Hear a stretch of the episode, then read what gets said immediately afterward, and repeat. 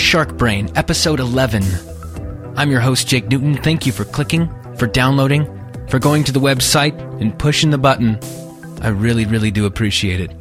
This week on the show, we've got Steven McMorran of the band Satellite. He was in town playing a show, grabbed him, sat him down for about an hour. We talked. Love that dude. You're going to get to know him a bit more. He's a li- little bit of a, got a mystical sage quality to him. We'll get into that further, but uh, I wanted to check in with you guys. Thank you guys for writing in, for sending tweets and emails, all incredibly encouraging about the show. I really, truly do appreciate it. Continue to do so. You can catch me at sharkbrainpodcast.com, which is maybe where you're listening to this, or through jakenewton.com. All avenues to get to me are on Twitter at Jake Newton. This week it was Halloween. What did you go as? I spent spent a moderate amount of time trying to figure out what my costume was. Normally, I just don't really care that much. I usually like trying to go as an arcane character to kind of show that I'm countercultural and that I've got my finger on the pulse and that I don't really care too much, so don't make fun of me, please. Some weird kind of latent junior high school uh, problem with my own subconscious or my own personal self worth, as personified in the Halloween tradition. But this year I had a real impetus to actually figure out a costume because a friend of mine, friends of mine, were getting married on Halloween night. Now, if you knew them, you would say this is perfect. It's the perfect time for them to get married. They're kind of into the macabre and the bizarre, and they're really huge fans of Morrissey and Danzig and that whole vibe. That very much, very much that kind of wedding that uh, I don't think exists a whole lot of places, but definitely in California we have those kind of weddings, Halloween night weddings where everyone wears black. Now, I don't know what I expected. I don't know whether or not I really thought it out entirely, but I happen to like cartoons as a grown man. I like cartoons because they're simple and they're easy and they're little tiny life lessons and they're macabre and bizarre. And I think that people that are my age that have a weird sensibility about the world are st- finally starting to get hired by production companies to make cartoons with bizarre, whimsical. I don't know. It's just, it's something to just ignore and then turn my brain off with. So I went as a as a character uh, from Adventure Time and everyone else in the entire place was dressed as a very hip skeleton or or Dia de los Muertos person covered in face paint, very intimidating looking, or old zombies, very well done. And there I was, dressed as a very light and fluffy cartoon character. The only other person that really knew who I was was a six year old with, yes, the exact same costume. So I had those little conversations in my head, little tiny pinprick conversations. What does this say about you? What does this say about you as a person? Is this some sort of bizarre arrested development that you would dress exactly how a six year old would dress? Maybe you're not ready to be an adult. Are you ever going to be an adult? You're 32 years old. What's the end game here, man? You showed up to a wedding and everyone else had the opportunity to look macabre and cool and maybe some weird sardonic take on Gone with the Wind or, or maybe some tintype of an old Civil War soldier or some someone from an insane asylum and you went as a cartoon character. What does that say about you? I mean, it's kind of hard to take your depression seriously after that if you are being, you know, vitriolic with yourself, which I tend to be. But you know what? Toward the end of the night, I gave myself the pass because you should have seen the look on this kid's face. Six years old, turns to me. I'm wearing the exact same thing. I completely validate his entire existence with wearing the same thing. I was the cool dude. He came up to me. We had a good talk about the cartoon itself, the ebbs and the flows of the plot lines, our favorite episodes, our favorite characters.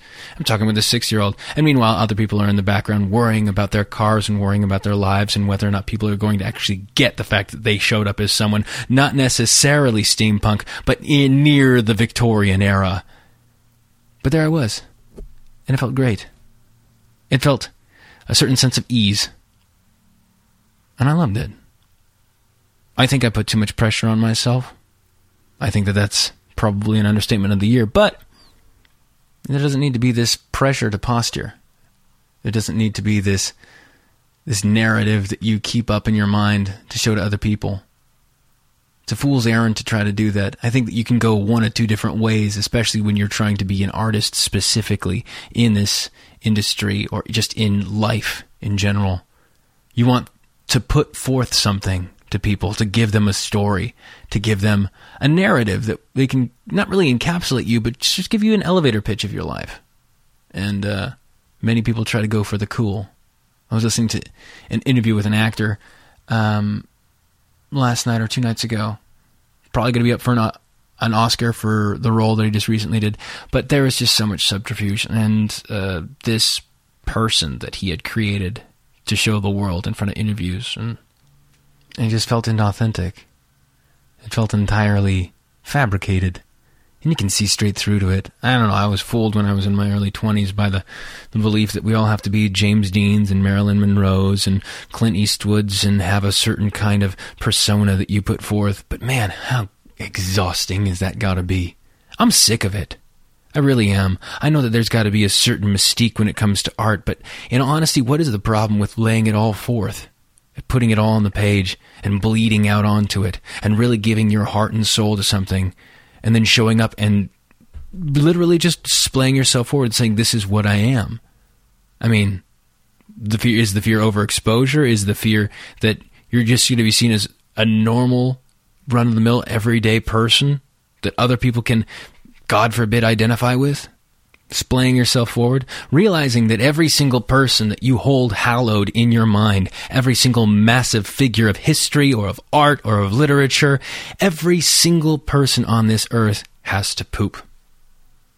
You want to run that through your mind again? Every single person has defecated on the toilet, has felt bad because of someone didn't love them, has had that fear waking up in the middle of the night in the dark we have this lionizing and we have this hero worship that just builds itself into the very core of us. Myself personally, I can definitely attest to the fact that in lieu of actually living my own life, I've looked to other people, or at least the framing of what they are.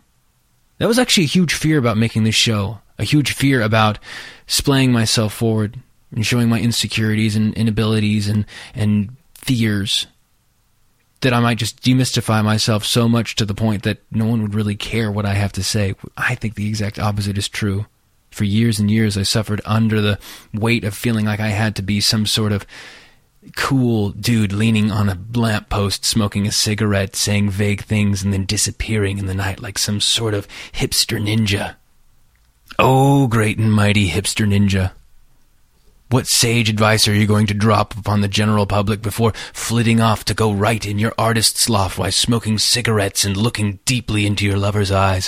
What are you doing, hipster ninja? What can you call down from on high to us, mere mortals who consume your art? It's bullshit. Just we're just all people at the end of the day. We're just all people at the end of the day that get lionized by other people who are trying to make their writing sound good by making you sound like this mystical figure. I'm not trying to deconstruct the entire substrata of fame and art and all that, but I'm just trying to, I don't know, I'm trying to work through my own isms and schisms around it because it definitely gets in the way of actually making the damn thing.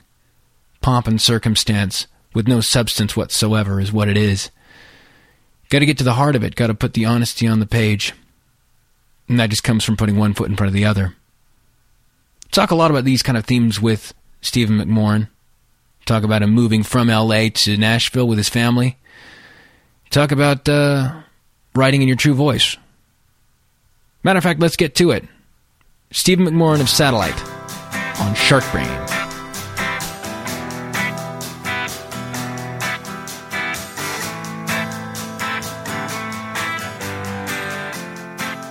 I did uh, for one entire month uh, Bikram yoga, the the hot yoga thing. You know where it's over in Atwater, um, just around here. Gave me a place to be centered. yeah. Oh, absolutely, man. Down. And because a lot of times I'm freaking out trying not to. Yeah. Get scared. Oh yeah. The, whatever I can't do, like I can't do that. Yeah. The anxieties, just generalized anxiety, and then then you kind of go like, oh, there, there's this one move in there that was called a. Uh, I don't know if it's like the camel or something like that. They name them all after animals. But th- during that, I, never, I, every time I tried to do it, I was like, I'm gonna, I'm going to die. I'm going to die. I, am going to end myself. So yeah, dude, uh, just throw that thing up in your face. All right. Yeah. Can you hear yourself? Okay. Mm-hmm. Yeah. I love these arms. Oh yeah, they're awesome. It's great. They can just articulate back and forth and yeah. So yeah, um, yeah. So you did hot. If you're doing hot yoga over in Nashville, Yeah. There's a place in East Nashville appropriately called Hot Yoga of East Nashville. or it might be East Nashville Hot Yoga. It's Yeah. one of the two. A simple Google search will turn up the same exact place. Yeah. Uh-huh. It's the best name. Well, you're in the Shark Brain Laboratories. We got Steven McMorran of Satellite. Yeah. Yeah. Woo. what are you supposed to say whenever people say your name? Uh, you're just actually you're supposed to just scream me, me, me, until you pass out. Me! Dude, how long are you going to be out here for? Or how long have you been out here? uh, been here about a week and then leaving tomorrow morning. hmm And you moved out to Nashville two years ago from LA. hmm Yeah. Eight years in Los Angeles, two years in Nashville. Yeah. Well, I think I met you. I met you. What? Four years ago? About? Yeah. Yeah. Give yeah. it. That's exactly right. Yeah. It was Uh, yeah. That was when Aiden was what? Three. Two. Two. Two. Yeah. He was wee man. Yeah. Yeah. Yeah. He's been bigger now. And now you're living out there, out in Nashville. Two years. Two years in East Nashville, Mhm. which is is that. I, I don't like- really. I don't really know Nashville that well. Nashville's like Nashville's pretty pretty much one city made up of a bunch of neighborhoods, Uh huh. like anything else, right? But these Yeah. have really defined neighborhoods that I don't know. There's like there's East Nashville, and then Uh-huh. there's like 12 South, and then there's anyway. There, I don't want to list them off, but there's there's all of these uh, loyalty things that Uh-huh. go along with your neighborhood. Really? So the first thing I noticed about East Nashville is that everybody was uh everybody was so into East Nashville. Yeah. It's like Texans had being into Kool-Aid. Texans. Yeah. You know, it's like Texas being into Texas. We get it. Yeah, all right, okay, yeah. it's awesome. East okay. Nashville. This is this is great. Yeah, yes, we've got a lot of crime, but you know what? We have artisanal cheeses as well. yeah, yeah. Oh man, that's wild. But no, I love it over there. I've never felt more like myself than in the past two years living there. Had you ever lived uh, anywhere other than L.A. or Little Rock, or or where you went to school? Uh, I went to school outside of Little Rock, Mm. but then mainly just went to Little Rock whenever we were Yeah. going somewhere, right? Yeah. So I lived in Little Rock basically all my life until I graduated college and then came out here. Wow, nuts. Let's go back. So you you grew up you grew up in Little Rock. Yep. And uh, any brothers and sisters? Yeah, I have one brother who is uh, nearly 12 years older.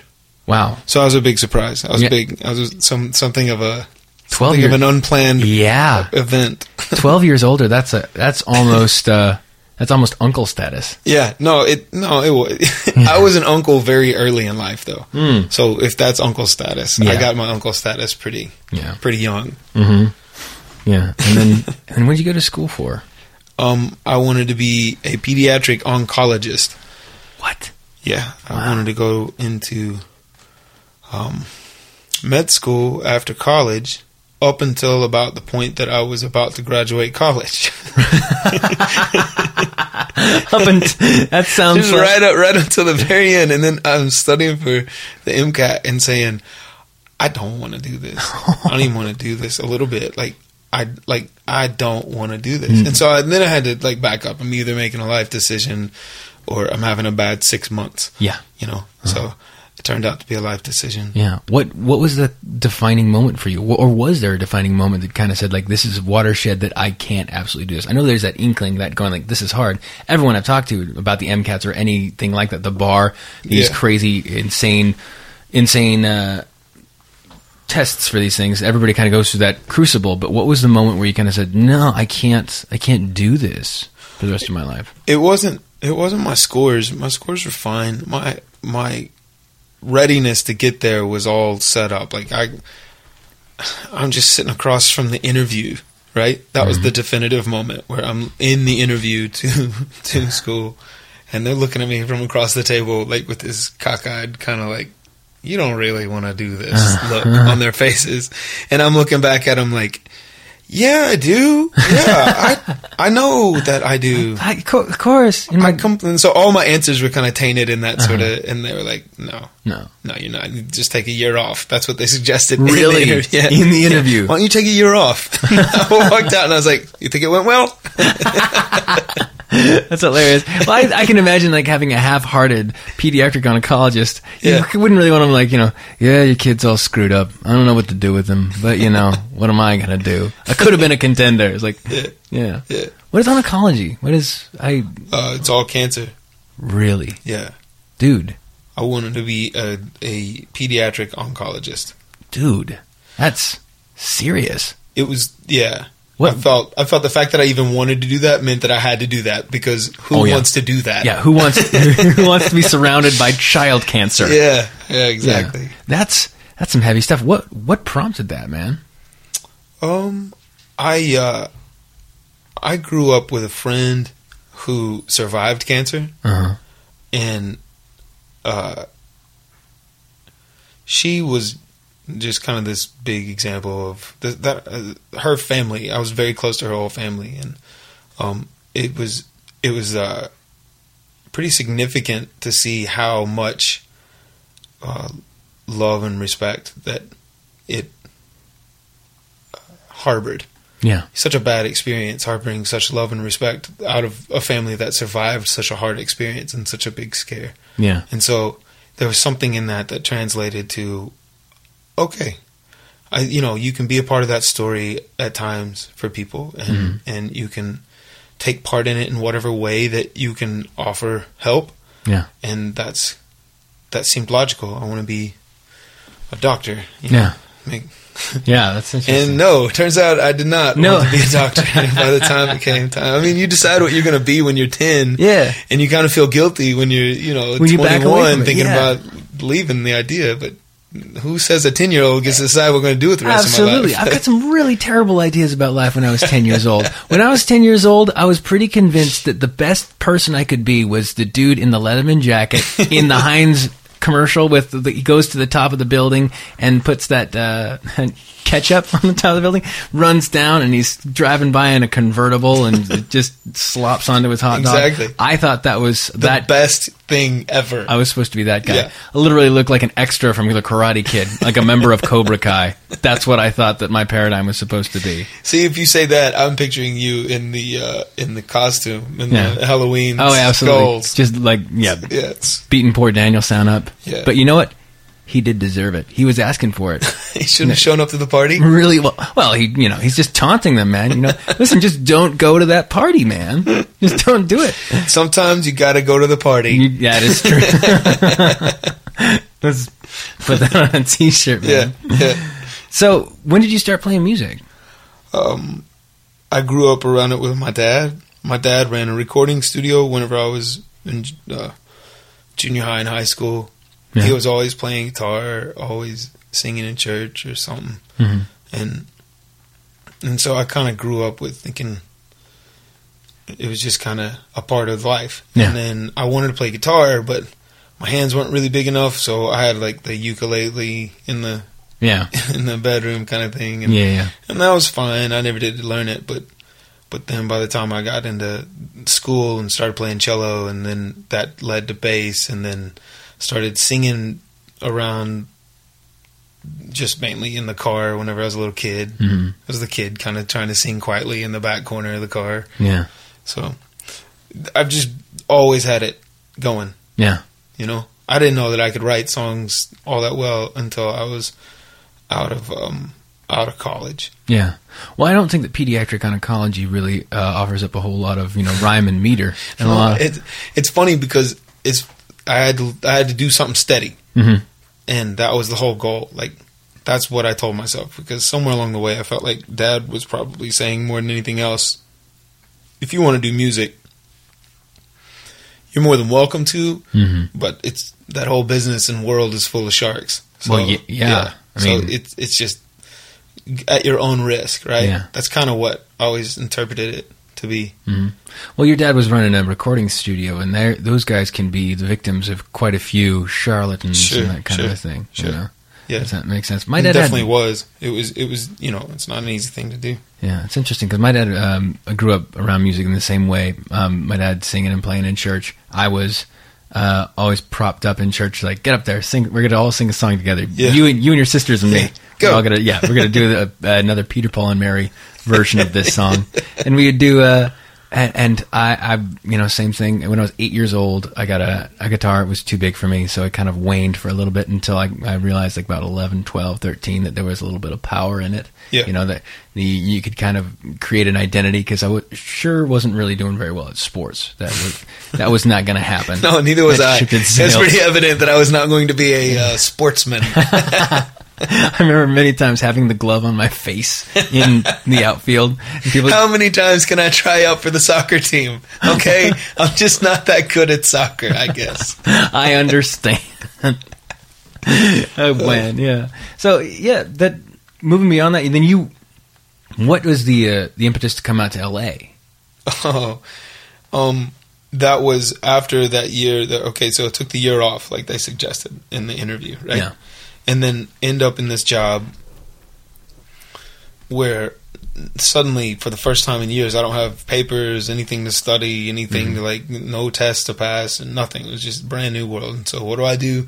I start doing as much as I can with all this free time that I suddenly have, and Uh-huh. and um, I ended up in a band and ended up on a record label, um, and and then moved out to Los Angeles on that whole plan that the label had set out and regarding, and I didn't know what was going on. I, I wasn't really writing any of those songs, and I didn't have much to do with it other than the, the I was playing bass and certainly like trying to hell. I Yeah. guess. What was the name of the like- band? it was trading yesterday Trading yesterday. and so that was uh that was probably a two year it was probably evident that that wasn't going to happen after two years Uh-huh. and then and then now i'm just in los angeles right Mhm. what am i okay i think i can write songs Yeah. by now like I, okay i'm gonna at least try that kind Mhm. of thing is running through my head and before we know it it's um it's turning into a publishing deal with having really it wasn't overnight by any means but like the pub deal came out of kind of putting in enough time with the with the right people that would maybe one day give me the you know a chance to Yeah. prove it right Mm-hmm. and so that was good Yeah. got to prove it and then and then that turned into a bunch of songs that I didn't necessarily feel like even were me Yeah. I was just trying to get credit on something that got on a record. That's Uh-huh. like that wasn't my end game. It was okay. How's this? How should it sound? Okay, impersonate that writer. Here we go. Uh-huh. Right. That was my big downfall. I shouldn't have done that. Um, what I should have done is what I realized in the where the paradigm shifted. Maybe I shouldn't even say should have done. As it as it developed, songwriting became. Who, what do you sound like? Mhm. Like what? Do, stop worrying about what anybody else might do. What are you feeling should Mhm. happen right now in the song? Yeah. You know, and then, and that's a fun thing to answer all of a sudden for somebody who's been trying to write professionally and and not doing incredibly well at it, but Mhm. still like I was doing okay. Like, Yeah. I had some had some things I was proud of, and and still was just kind of scratching my head, thinking, why do I not feel like this is worth it? Yeah. You know. Well, you had a couple of uh, cuts. You had one. Uh, Mi- Michael Bolton sang one of your songs. Who The else? first one was a Celine Dion song, Okay. and then um, and then there were some other things in between on different rock things, and Mhm. then we then we have. Um, I guess my three biggest are the Bolton and Celine, and then there's a Joe Cocker cut okay. that yeah. happened recently. But it's all like I'm like your mom's favorite songwriter. you know what I mean? Like that's a rude thing to say, probably. I shouldn't say that. No, hey, listen. I, I completely understand. My mom uh, played that Santana record to death. Yeah. She Well, loves that Santana record. I'm telling you, I am. I uh, I feel like I can sing ballads, Mhm. and I feel like I can write ballads, but that doesn't mean that I should be a ballad writer. Yeah. Now, And- why do you say that? As far as like uh, limiting yourself to ballads, is that is, is it a feeling of limitation? I just have a lot more that there's a lot more of an itch there that needs to get scratched in regards to what kind of songs to write. Yeah. And writing one type of thing wasn't really fulfilling me enough to keep doing it, Yeah. right? Mm-hmm. Because if serving, if if writing songs isn't serving you, then you shouldn't do it. Yeah. Yeah. You know, like if you're not feeling better from writing, then Uh-huh. then don't labor with it. It's a good move, man. I understand because it's listen. uh, We're all trying to, especially at a certain point in our lives when you, we're you know advanced in age. You know, if we were in the dark ages, we'd be you know we'd have grandchildren and be ready to die of a paper cut. You know, Yeah. but you know we're we're in our thirties. But you get to a certain point where you realize, like, no matter what the job is, no matter how cool it seems, no matter how hard and arduous it is, if you're not enjoying yourself in the moment of making it, in the actual production of it, not to have done it. I mean, because there's there's quite a few things that feel good to have done. Like I don't know, I'd say like be, running the Ironman, you know, super triathlons and all those other things. Tho- That probably feels good to have done. Sure. But if you're not in the in the midst of it, in the entire journey of it, feeling joy or release or any of that, Yeah. it's Well, there's, I think there's a difference between developing your craft and being devoted to the discipline that it would take to run that marathon, right? mhm, yeah, That's that's like accomplishing something is is important, but I don't know. I felt like I was writing songs for the reason of I wanted to make money. yeah, Like I wanted to like s- survive in Los Angeles because I mean like the bottom dropped out. Like it was it was like a panic mode yeah, almost immediately Mhm. in regards to oh wait i uprooted my entire life Mhm. to move to los angeles Mhm. now what am i going to do like because I, I didn't have any idea that what was going supposedly going to happen wouldn't happen yeah, i didn't even know what it meant to be signed to a label i just thought it was something that yeah. sweet guess we'll Yeah, be on a tour bus yeah, next you know it's like the next ten years. yeah yeah Yeah, I and you had didn't a really know. and you had a wife. Uh, was was your boy born yet, or do you, was he on the no that was it's funny because right as the Celine thing happened that was right after finding out about aiden oh wow, Yeah. yeah. So it's kind of a, a one two like like finding out about that, freaking out, and then going, okay, maybe we may be able to pay for it. Yeah. yeah, Yeah. Wow. Yeah, it was crazy. It was Mhm. crazy. It really did. Like, I, I probably would have, I probably would have like read the writing on the wall or the other, you know, like if the other, if it hadn't happened. Mhm. I don't know. I, I mean, I just know where I am now feels much more like who I am hmm and what I want to be. Playing and singing in Satellite. hmm Now, when did satellites start up? Um, probably the idea of it surfaced to be like a real band in 09. hmm and it was just built around songs that I I was literally kind of experimenting with and and, and didn't really plan on showing any other Mhm. artists. You know, it was sort of like if I'm going to write a song for me, what would it sound like? Yeah. And that became the question to answer. hmm And these turned into that, so I started playing them for you know different open mic kind of situation. There was one writers round where I played one. And it was so quiet afterwards that like I thought I'd done something bad or something. Like it was Yeah. very very oddly quiet, and then and then I got such this weird overwhelming response from from this room full of strangers, and Oh, wow. it was neat. Awesome. Now, that was with, uh, was that at Molly Malone's? Yeah. that? That was at Molly Malone's. I remember when uh, Justin Glasco started talking to me about something. You got to hear this guy. You guys were actually coming over. You were doing I, what was it? You were doing uh, uh, one of your songs. You were actually doing drums to, or you were just recording. yeah, well Glasco he did all the drums on the whole record. Yeah, but I mean, this was before it was satellite. I think. Oh yeah, yeah. Yeah. This is back. You got to hear this guy. This guy can sing. And I was like, this guy can sing. I can I'll sing. be the judge of that. I can sing. Let me hear if this guy can sing. And then I was like, this guy can sing. Um, yeah, that was whenever we we were kind of.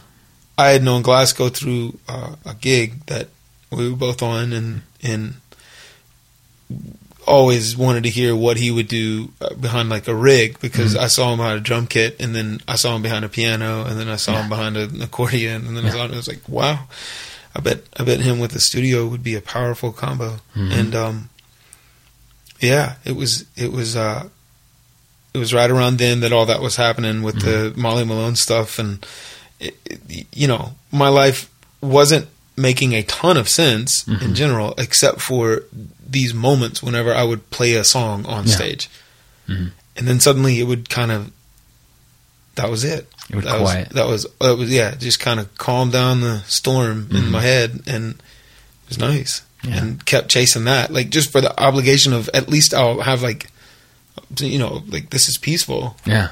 So Well, honoring that, honoring the those, ha- you know, and just the memory of that first time you do it. It's it's same like drugs, just chasing Yeah. that first really great experience, and you know, getting it every now and then, but you know, getting whiffs of it, getting, you know, it, it sort of surfaces a little bit here and there, and you kind of you're just constantly chasing it. It's almost out of the reach all the time.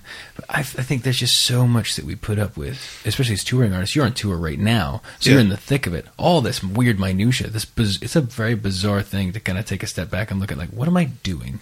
I'm having Sure. yeah, I'm moving around. I'm, I'm grabbing all this gear. This gear doesn't work. I have to you know find a place to stay, find a place to this, that, and the other thing. To sing songs in front of people, it's kind of weird. But then when you in it, you're in it, and you do it. And you're like, oh, this seems infinitely worth it. it's yeah, it's more than worth it. It's like um, it's like a labor of love for something that you see building, something that you know is developing out of you as you go through it. Mhm. and it's a it's it's good. It's good to be a touring musician. It's good to be a uh, devoted to the power of a live show and and and the demands on you that it has is just kind of you know the walls to push yourself up against. Mhm. So I'm real happy with I'm real happy with being able to play more shows because even whenever nobody's there, like Mhm. like if there's a night when nobody's there, like I've had a few of those where that's that's man, I'm just gonna do the thing because that's Yeah. a mic and a stage and some lights Mhm. and like a room. Let's Yeah. do it. And Yeah. I'll kind of close my eyes and go into that place and and be calm. You Mhm. know, just be calm in that place, and that's nice. There's a lot of. I mean, I've had the pleasure of seeing you guys live a lot, seeing you play live a lot, opening for you a few times. Uh, there's a lot of pent up. I wouldn't say aggression, but I'd say it's fervor, passion. In Yeah. what you're doing. And the reason I guess it's funny to say calm inside of that, but it is soothing to just kind of bare your teeth and not like have any serious repercussion for it. If I Oh, were yeah. if I were to strain as hard as I do singing on stage in conversation, it would weird people out. you know? like it would, it would- that guy's like, intense. Wow, really? He needs to it back. calm down. This is this is the grain aisle of the Whole Foods man. This is not Beyond exactly. Thunderdome. Exactly. I get it, man. So it's it's it's nice to it's nice to bare your teeth and that's soothing and that's kind of what I mean by a step off stage feeling better. Mhm. You know, like, Yeah. It- and, and it's a good rush to be able to do that. Yeah, I did notice a lot of the catharsis just in general. I I kind of have a familiar, similar thing with myself, but when I would act, that was Mhm. the moments, some of the best thing when I do act, I should say. But uh, but we, having a scene where you're angry at somebody and just really letting it all just Yeah. seethe through you, and then at the very end of it, if you do really well, if you're really angry, really pissed off, really vitriolic, have this just grinding acid hate that just bores into another person, Yeah. and then when you get off, you get off stage or they yell cut or anything like that. If you do a really good job of it, they reward you, which is phenomenal to me. Totally different It's system. the opposite. It's completely opposite. Because I don't know about you, but for me, growing up in the church, growing up where we did, it kind of felt like you had to kind of uh, temper Yeah. everything because to, to say the least. yeah, to say the least. So yeah, and and also, you know, you're what six one, six two. Yeah, six one. Six one. Well, we're both six one. We're both north of 180 pounds. When we get mad, people get scared because it's you can't just be like the little angry guy and people go like, "Well, Yeah. watch out for him." When I start to get mad, if I like have a problem with somebody behind a desk at like the airport or something Yeah, like that, they step people back. get called. you know, people get scared. Yeah. Yeah. you get you have to you know just sort of this big guy that you know like you know I don't really feel you know what this is the thing I don't feel like I'm six one. Do you ever get that feeling? You know, like like either No, my whole like- life I've I've been the Columbia like Columbia. Cl- Now I can't even say it. Clumsiest person Yeah. that that I have known, especially growing up. I was Mm-hmm. literally too big for any room I was in. It felt like, oh, knocking stuff down. Oh man. So no, I've never felt like I quite understand. See, I about tenth grade, I jumped about a foot. Yeah, Yeah, I was five five until junior year of high school, and then and then I just shot up and like had a summer where I was just waking up every single night with my muscles being torn from my bones. what is happening to me? I was like Beast in X Men. Just pajamas are tearing. Yeah. what is happening? But- we we were talking about what were we just talking about? oh, we were just talking about um, about emotions and catharsis through music and stuff. Yeah, You know, so all that stuff. all that all that junk. being able to work through that stuff, being able to to push through that on stage. Um, obviously, you're not touring 365 days out of the year. Are you, how are you able to just? Are you throwing yourself into something else? Are you running? Are you, you know, hot yoga? You mentioned. You know? Well, I'm definitely, I'm definitely. It's just a constant thing. If I'm not, if I'm not home, then then I'm out working to play more shows yeah, and to see more people and to sell more records and Yeah. talk more radio and all of our stuff we're trying to keep spinning. yeah, But when I'm home, I'm pretty much like I'm pretty much like Mr. Dad. Like Mhm. I I t- take care of pretty much everything at the house. You know, that's kind of appropriate for the for the point in the conversation where it's coming up.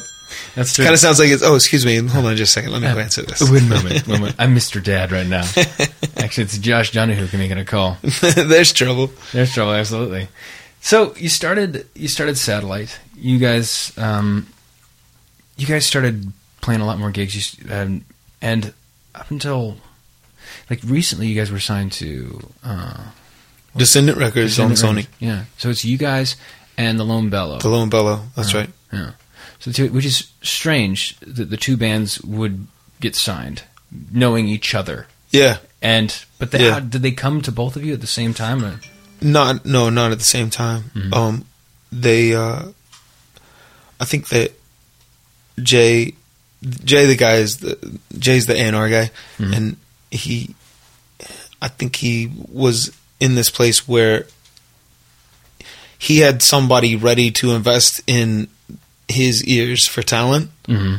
and then he he was kind of suiting up how he wanted to do this, and so he approached them, and then he approached us um, in time to kind of make things unfold in, in a certain way that I feel like he had some master plan for. and you get around him, you feel he's the kind of guy with a master plan. Yeah, yeah. And- he's working some. yeah, He's working yeah. some angles and He's- making some moves. He's a hustle. I Yeah. like that. And so um we uh by the time I was finished with the record, I I really just wanted to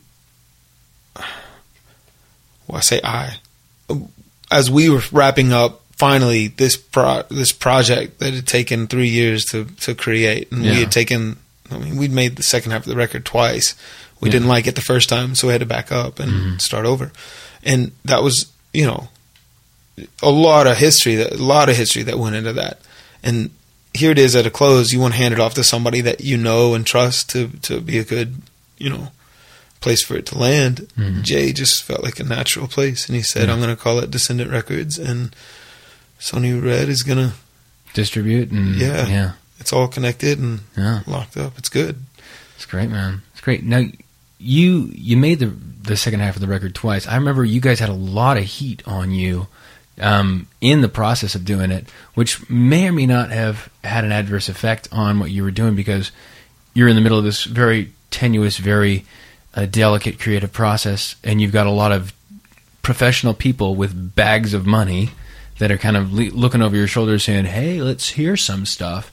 And I remember you guys at one point you and I were uh, were hanging out, and they said that they wanted to change a mix or on something. There was there was somebody that came through that said they wanted to just change something infinitesimally that had already been released in an effort to rather rather opaquely um, just get their hooks into it a bit more. yeah no that that actually didn't end up happening Yeah. it was it was a uh Well, but you guys saw through it. But I mean, like that that that little seed of doubt that just gets planted in whether you believe it or not. Yeah, well, there's there's always that there's always that to contend with, you know. Mhm. But I think ultimately, I feel like the songs the songs get done, Mhm. and you can either admit it or not, and then you have to like decide how many rabbit trails you're going to go down on Yeah. that neurotic sense of it's got to sound just you know. hmm I like to keep moving. You Yeah. know? I like to just keep moving Yeah. and and Do you don't have a neurotic streak in you that kind of just says no, I do. I do, I do. I just have to acknowledge that Mm. I'm a little better off when I just keep moving. Yeah. keep Yeah. it going. Just Yeah. keep it going. Yeah, for me, it's uh, my creative process. At least when it's in its uh, sickened state, you know, where it's, it's kind of limping along like you know uh, a lion with a thorn in its paw. Uh, is is that you get this is the key for the Jake Newton, you know, circle. you get eighty percent done, you know, in that first initial swap. Yeah. Then you obsess over without doing anything. Don't do anything. Just look at it and obsess over it. Yeah, Over that last twenty percent. Do Yeah. do fifteen percent more. Get it to ninety five percent, where it takes like two or three hours to finish the rest of the whole thing and put a button on it. Never do that. Let it die. Let it go off into obscurity. Bury it like Pompeii in a mountain of Yeah. ash. Yeah. Yeah. So there's a lot of there's a lot of those things, and then you come back. Oh, and this is vital too. Come back six months later and try to find the fervor and the and the joy of wanting to go back and do it, and then just flagellate yourself. and settle it there. It's very specific. It's but it, and it's very. But you you're doing the like you're doing the moving constantly moving forward all the time, well, trying. I mean, all I really think of myself as, you know, like I don't, I don't see myself as much a producer as I do a songwriter, Yeah. and so I'll just let's just go write some more songs then. You Yeah. know, it's it's too easily like defaulted to for me because I can hear it in my head, Yeah. and then if I can start to describe it a little better and Mhm. play it a little better and that kind of stuff, then then eventually I won't have this problem whenever I'm trying to explain it in a production setting. You know what I mean? Mhm. Eventually I can just get what's in my head out and we'll go from there. And that's kind of where we're at now. I feel like it'll start moving forward a little faster. But Yeah. there's a lot of little moments when you don't hang on to every little thing. You Mhm. start to catch little moments that are pretty special. There'll be more of that and Yeah. more satellite stuff coming forward. Yeah, I've been thinking a lot about the creative process as that happens, and you hear there's this obsession, especially with we grew up right at the tail end of these huge lionized figures. You know, uh, obviously our parents with their Beatles records hanging around the house, and you know the very first biggest greatest band, and to look to them. Uh, for inspiration to see all these other like mythic figures. Yeah. I mean, in the in the 20th century, there were these these mythic figures that you were able to have because it was you know that was the system as it was as it is now you know that like you can follow Robert Plant on Instagram. Yeah it, I mean if, if people were able to like you know check out you know like Jimi Hendrix's blog every morning woke up yet another rainy day in Yeah. Seattle Yeah. you know they, to do that it would dem- demystify him and so we had this huge thing and all we ever saw were these huge great enormous hallowed moments and all we ever heard about like all you ever hear about from the Stones is you know where they played this Altamont when it was this crazy bacchanalian thing people died or the, yeah, yeah the Beatles the Beatles at Shea got stabbed Stadium with a yeah. pitchfork. yeah exactly all these all these nuts stories you know and when you apply that to yourself as an artist you realize oh wait I just, I'm just me I'm just uh, I'm uh, so now I put out that record and then if you put out another record that fails you think that or you put out a record I had that moment with myself like I'm uh, for all intents and purposes as far as uh, as far as money goes, as far as commerce goes with uh, with my records, some have done better than others. The ones that I have liked and I felt were better work have done haven't done nearly as well as the Yeah. ones where I was just kind of like tap dancing. Yeah. And it's difficult to separate the self worth, or not the self worth, but the intrinsic worth of a record from record sales or from you know Yeah, yeah. That's it's not an easy thing to. I, you can't stare at that too long, or else you start believing that that's what matters. Yeah, well, that, that's why I started this podcast just in general to be able to talk through Get, those. get back away from that whole thinking. Yeah. I mean, look, there's there's more ways to make music. There's more ways to listen to music than ever. There's there's more music out there in the world than ever. Mhm.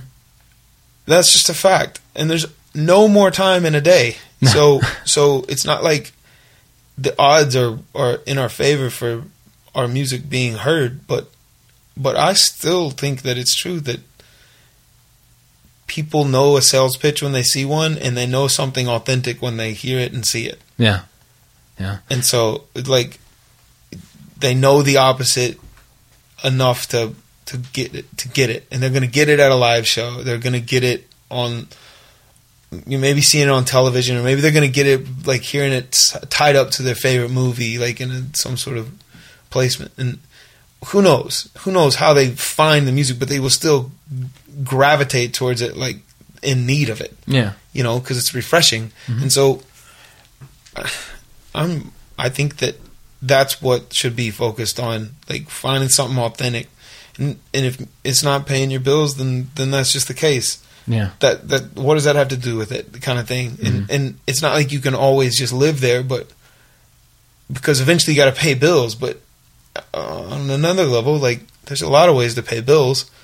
Yeah, there is absolutely there. There, the thought in my mind that I have to remember, that I have to ruminate on over and over again to keep to alleviate myself from just a sense of I don't know, of vistation, just hopelessness. This, the, I, you know, Everybody's out there trying to pay bills. yeah, whether they're writing songs or not. Uh-huh. Everyone literally is the the culture we grow up in.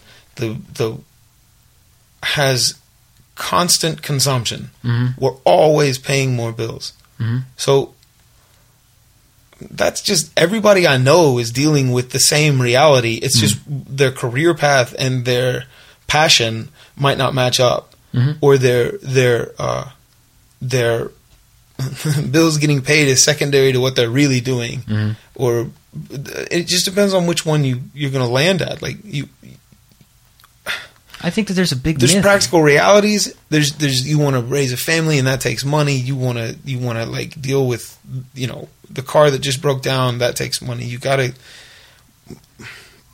but writing songs has to come from a place where it, you you feel better for having written that. Yeah. You know, Do you think that? Uh, relieved for having Really? written it. Yeah. You know, Yeah. Do you think that uh, there is there are shortcuts to finding the honesty, not to not to you know for greater output or anything like that, but just trying to to get to that honesty? Have you found a way to do that within yourself? maybe I hope so. Yeah. I hope so, and that's not just for songwriting. Like, I hope I've gotten to a place with myself that I feel like I can be honest with Yeah. myself. Yeah. Yeah. Um, and in that, everything stems out of that. Yeah. Everything stems out of that, and and it's not being harsh with yourself. It's being, you know, understanding and compassionate and gentle and and trying to cultivate the real you that's in there. You know, like Yeah. the, like there's a real me that was kind of getting shut down by the life that I was leading. Yeah. I'm just kind of eventually numb, Mhm. and that's no way to be. Well, you got to that point, and then you said you you and your wife sat down and said, "This has got to change." What what brought up Nashville when you moved from LA to Nashville? Nashville was well after what started waking us up. Yeah. We started waking up two years before we ever moved. Huh. But like it was um it was really it was really the being on stage that kind of made me remember that I had something to alleviate Yeah. and that I was more compelled to to to do this thing than anything else I had come across in myself. Yeah. I was more compelled to be to be satellite than than any other. That was the only thing that kind of made sense for a little while, Hmm. and and so just jumped off into that. And it's with a with a certain level of abandon, I might add. You know. Yeah, Yeah. yeah. I've been a two feet kind of person Yeah. my whole life. Yeah. you know, I, I mean, I'm cautious, but I'm not incapable of taking a risk either. Yeah. Well, I've been kind of the uh, the apoplectic fear guy. So you know, I'm keeping it I'm keeping it real over here with the whole like uh, like maybe we should just read a few more reviews on Yelp before we try this restaurant. I had that moment the other night where I was sitting there going like, you know what? I think I'm going to go out and uh, see this band that I've been thinking about going to see. But you know what? That that's kind of a pretty expensive ticket. Well, that's 20 dollars. You can't deal with a twenty dollar ticket. Come on, you're a grown man. You're not a poor starving college student. Yeah, but you know what? Got to use that twenty dollars for? What are you gonna use it for? You got to feed your face. That's what you're gonna do. You're gonna buy expensive food and put it in your mouth and turn it into poop. Why don't you go have a life experience? Yeah, but then I'll be out late and I won't be able to get up and do it. There's no reason you shouldn't be able. And then and This then is this is quite a dialogue. Oh my gosh! Believe that's an me. inner that's an inner dialogue. Oh my! I just want to turn it off. I stayed up till five o'clock in the other night, just just having those dialogues. You know? yeah. So yeah, man. Then you moved out to uh, Nashville. Yep, You've been out there for two years. two years. Huh. It's uh never felt more like myself Yeah. than than in the last two years. I mean that I've said that before. Like it's it's a it's a good thing to be able to mean, Mhm. you know, and it's not necessarily uh, something that you know. What if it slips away? Yeah. Make sure I acknowledge it while it's here. yeah. Yeah. Exactly. well, what is it?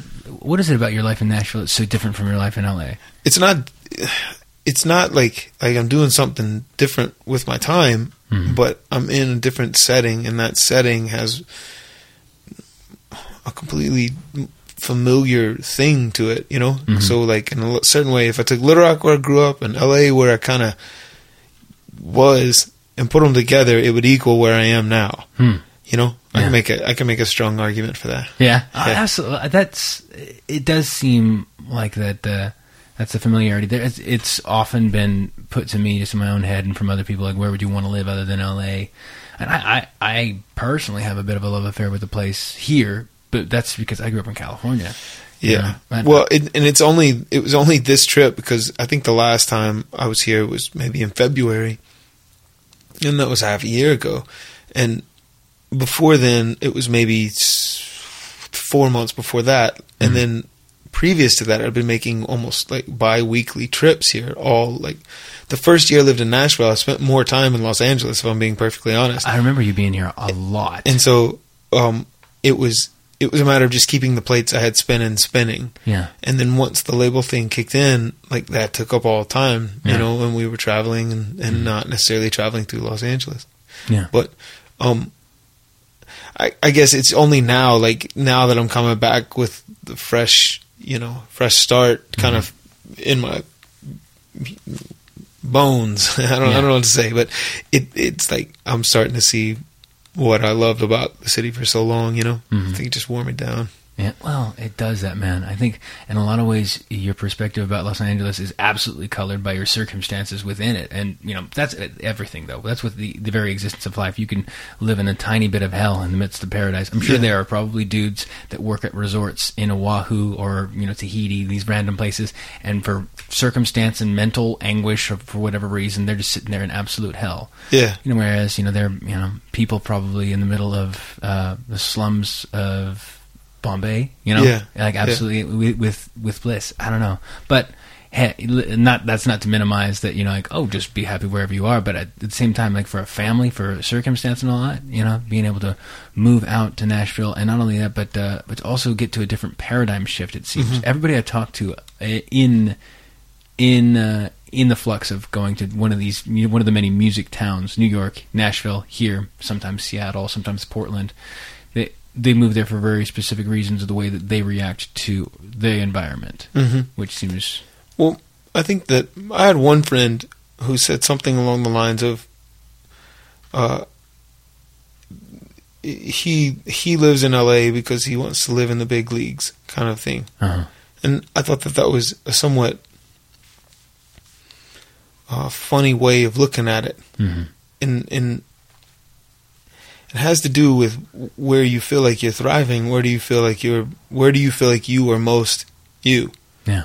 Right. hmm and your art comes out of that. Your art, your your craft develops inside of that kind of feeling. So Mhm. it's just funny because it's it's not like I don't know. I I see more cities now that I don't live in this city. Mhm. You know, Yeah. I, I I've been really much more much more able to accomplish major league things inside of what he would define as a minor league city, Yeah. which I thought was very odd. And anyway, just That's- thought. No, that's that's strange. You're right. I think that um, these days, where your home base is, is Mhm. pretty much where do you have fast internet, and the ability to Yeah. the ability to keep Yeah. like all like those plates spinning like you were talking about. I know a ton of people who I you know you find out where they live and it's like, well, he lives in the backwoods of Wisconsin. He lives in rural Illinois. Yeah. And you're kind of like, how do you how do you deal with that? It's like, well, every six months or so, he goes on a tour of every single city on Earth. Yeah, That's yeah. how he can kind of, you know, get up and, you know, know his neighbors and, you know, live this ho hum life. Is that he's, you know, was in Dusseldorf in front of 500 people screaming his name. yeah, that's, that's, I love Dusseldorf. oh, the Dusseldorfians. Dor- Dorfites? Dorfmans? Endorphmans. They're Dorfmans. Well, dude, so what's up next? What do you, uh, uh, you guys are on the tour? Uh, any Yeah. other shows coming up? we uh, we are in Boston. Um, well, I don't know when this airs, but Tomorrow. so we're in Boston today. So yeah, Monday, the day of I'm this. sorry, sorry, Tuesday, Tuesday. Okay, Tuesday. so- even, I'm not even getting it right. So the day after this episode airs, you're gonna be on t- Yeah. in, in Boston. Where uh, we're in Boston. We'll be in Cambridge at a place called Middle East. Yeah, I love Middle East. They have great hummus. Yeah. Yeah. Last time I was there, the power went out. Yeah, Yeah, the power went out. It was it was hot and it blew like I guess a circuit, and so the whole stage just went black after a song. Uh-huh. It was very odd. Yeah. It was right in the middle of like a break, so we were kind of like, oh, "Wait, hold on, hmm. what are they trying to say?" Like we, we were mad about it like, for a second, and then I thought, "Oh wait, nobody seems to know what's going on. We've had a power outage." yeah. Well, you know, 30 awkward seconds go by, and I said, screw it. Uh-huh. I unplugged my guitar and I got out to the front of the stage as much as I could, and we did half the concert just Awesome. sweating in a in a Uh, Eastern Seaboard. confined room. Eastern Seaboard sweating. That's a different kind of sweating. That's Yeah. a hateful sweating. And it's in that basement down there. You just like you, you feel like you're cloistered. Like we're all gonna die here, like rats. it was a fun night, though. It was it was a fun like I I will never forget that. Mm-hmm. That was another one of those moments where it's like, well, it didn't go like I expected it to. What are we gonna do here? Yeah. Oh, guys. But so you're you're there tomorrow, and then uh, beyond that, any other shows throughout the rest of the year? Where are you at in the album cycle? You're just writing and yeah, we're we're uh, going to Burlington after that, and then Nashville for a little while. Mhm. Working on more stuff, working on more songs. Always, yeah. always, always working. Right on, dude. Well, I want to thank you for coming in here, man. Yeah. Well, Doing- thank you for having me. Absolutely. Absolutely.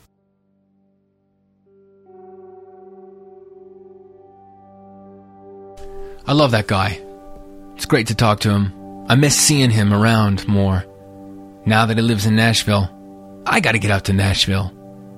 Friends, fans, how do we make that happen? Where do I play? Send me recommendations. Tell me where you want me to play. I want to do an East Coast tour. I'm uh I'm itching. It's been a while since a good tour has come along. So, it's time to take my message to the people. My neurotic message of vague hope and witty sarcasm. Let's bring it.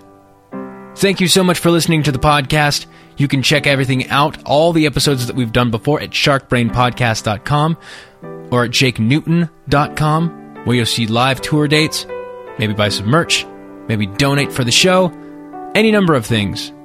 I really, really appreciate it. Can you hear that in the background? I don't know if you can, but there's a whole series of sirens. I think they're finally coming to take me away. Wow, that was a dad joke. I really am getting old. All right, I'm going to go into the other room right now and beat myself up some more. But thank you so much. I really appreciate you guys from the bottom of my heart. Love your friends. Be well.